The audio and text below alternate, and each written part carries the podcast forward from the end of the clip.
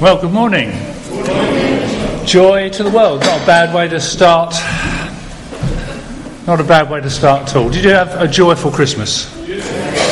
Well, if you didn't, your name's Scrooge. grumpy. I'm grumpy often, actually, times like that. But anyway, that's another story. Um, it was back in the middle of November when uh, Dave Wright was talking, and he was talking, he was preaching about heaven and the hope we have in heaven. And as he was speaking, uh, I had this some verses from Psalms which I'd loved, and yet I thought somehow for this morning they'd be just right. So let's see about the technology first of all. Let's try. Oh, hang on, we're there. Thank you. Um, living with eternity in mind. That's really what the morning's about. Try to touch very briefly on a couple of things about how do we live with eternity in our heart. How do we begin what we are beginning, the things we're starting into the new year? How do we do that with the end in mind? The end that actually ultimately all is about God, all is about meeting with Jesus Christ, all is about our relationship with Him. So I kind of want to do that, but I want to do that by looking into Psalm. And uh, there it is. Can you, can you see that? Can you read that? Good, because that's what we're going to do. I'd love you to read that with me, okay? Psalm 84, verses 5 to 7. Blessed are those whose strength is in you, who have set their hearts on pilgrimage. When they walk through the valley of weeping, it will become a place of refreshing springs, where pools of water collect after the rains. They will continue to grow stronger, and each of them will appear before God in Zion. And these verses talk about a people dependent on God. They talk about a pilgrim people, a travelling people, people that are on the move, people with eternity in their mind because it's God they're thinking about. There are people on a journey to meet with God. And as you look at these very few verses in Psalms, you'll see there's a couple of key things. One is it's about a people of God, people set apart. The second is that they were pilgrims, they were strangers. Strangers in the world they lived in. Two thoughts there. And those two thoughts come out again in the New Testament. And for us, the New Testament tells us those same two things apply.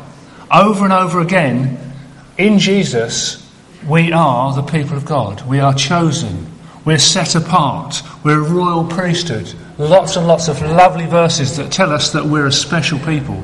You and I, if we know Jesus Christ, we are the special people of God. And there's one lovely verse in Titus. He gave his life to free us from every kind of sin to cleanse us and to make us his very own people, totally committed to doing what is right. Set free, cleaned, free to do what is right. So, just a question for you Are you one of the people of God? Are you set apart?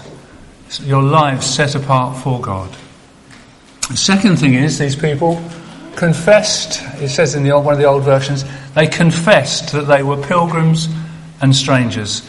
And in Hebrews 11, you can read that. Read these words. It's talking about these people in the Old Testament who followed God, followed God, walked with God, wanted to meet Him. They saw it all from a distance and welcomed the promises of God. They agreed that they were no more than foreigners and nomads here on earth. They were looking forward for, to a country they could call their own. They were looking forward to a better place, a heavenly homeland.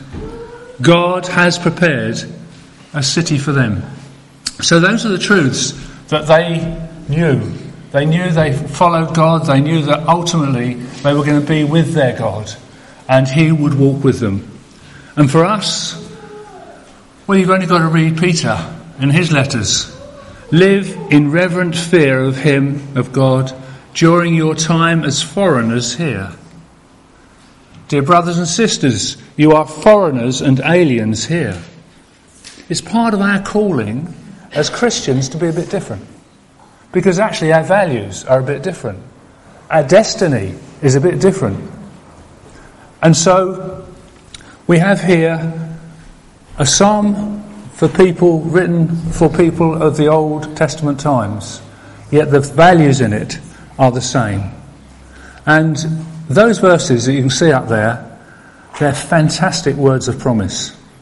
Some very special things promised for those who are going to be pilgrims for God, who are going to be walking, searching for God, living as foreigners for God. It says, Blessed are those whose strength is in you, who've set their hearts on pilgrimage. When they walk, part of a pilgrimage, when they walk, and then there comes the bad news and the good news. When they walk through the valley of weeping, through the valley of misery,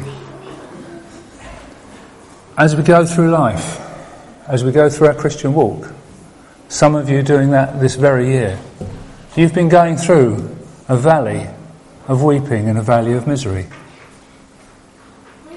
Well, what does it say? It will become a place of refreshing springs where pools of water collect after the rains. One translation puts it, where pools of blessing come collect after the rains. And there is a fantastic promise in that, just those simple verses to say that, yes, blessed are those whose strength is in God, blessed are those who are walking, seeking, tr- going with Him through life, who are living as strangers. Blessed are those and they will find as they go through those great times of trial, whether you've come to it yet or whether you're already in there, you, there will be those streams of refreshing. There will be those streams of refreshing. There will be those pools of blessing. As you walk, you get tired. As you walk, you get discomforted you get hungry. On your journey, you may even meet robbers. You may meet heavy, different, big things. As you go through the valley, we need those streams of refreshing to refresh us, to clean us, to, to uh, overcome our thirst, to give comfort to our feet. We need these things, and those are the things that are promised. Those are the things we will see as we walk towards our God. So, for some of you this year, it has been a very difficult year. A place of weeping. And just to say, this, these verses are especially for you. They're not my words, they're the words of God to His people walking to meet Him. It goes on to say something even better. That yes, you're walking, you're tired, you're feeling a bit broken, and it says something that is impossible. As they go on, they will continue to grow stronger.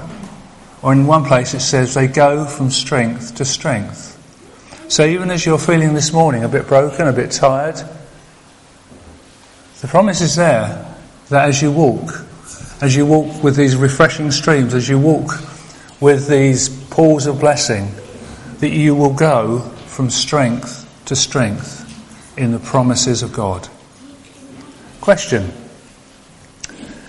Are you, am I, on a journey, hoping in God? Or am I just going along with the flow? I've mentioned this morning foreigners quite a lot. Um, and the fact that we're to live as foreigners, which is a funny thing in some ways. What am I talking about? You know, we, we live here. I'm British, and uh, you know, uh, but actually, all through my life as a Christian, I've known I'm a foreigner because actually my values are different than they would have been if I wasn't, and my hopes are different. It's not an easy thing to be a little bit outside, stuck to one side. People don't tell the dirty jokes around me. People don't, do, you know, the, you know the you know the feelings of actually sometimes you're not included and you'd love to be included, and there's that sense of being an alien, and there's a difficulty because as a church we want to be incredibly relevant. We want people to see and know how relevant life is for us and for them. So, how do we be that and yet at the same time live in a different way? Well, um, there's a guy called Stuart Bell who runs the ground level network, and he said this some years ago, but it really helped me. It still helps me. You see, for me as an individual and for us as a church, it is important for us to be culturally relevant. We need to be looking to see be relevant in every way we can. But it is imperative that we are culturally distinctive. If we're relevant without being distinctive, we're just part of the world. It is vital. It is imp- imperative. That word means you can't, can't exclude it. It is imperative. You must take notice of this. It is imperative that we are culturally distinctive. And I just would like you to ask yourself the question I asked myself this year. Have I had that balance right? Have I even been trying to be culturally relevant and culturally dis- distinctive? Where can I progress this coming year?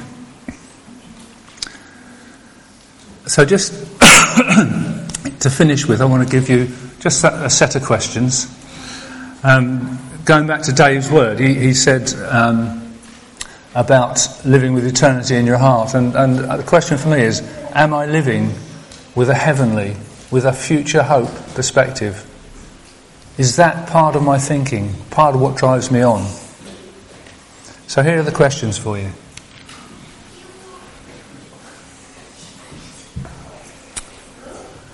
What I'd like you to do is just take a moment, read those questions, and ask yourself at the beginning of this new year, coming up in a couple of days, we know what last year's been like, we've no idea what this coming year is going to be like. But just to ask ourselves, me and God, where are we? Where do I want to be? Where have I been? Just ask yourself those questions. So I'm going to read those verses again and then just take a moment and then I hand back to someone else. Blessed are those whose strength is in you, who have set their hearts on pilgrimage when they walk through the valley of weeping, it will become a place of refreshing springs, where pools of blessing collect after the rains. They will go from strength to strength, and each of them will appear before God in Zion.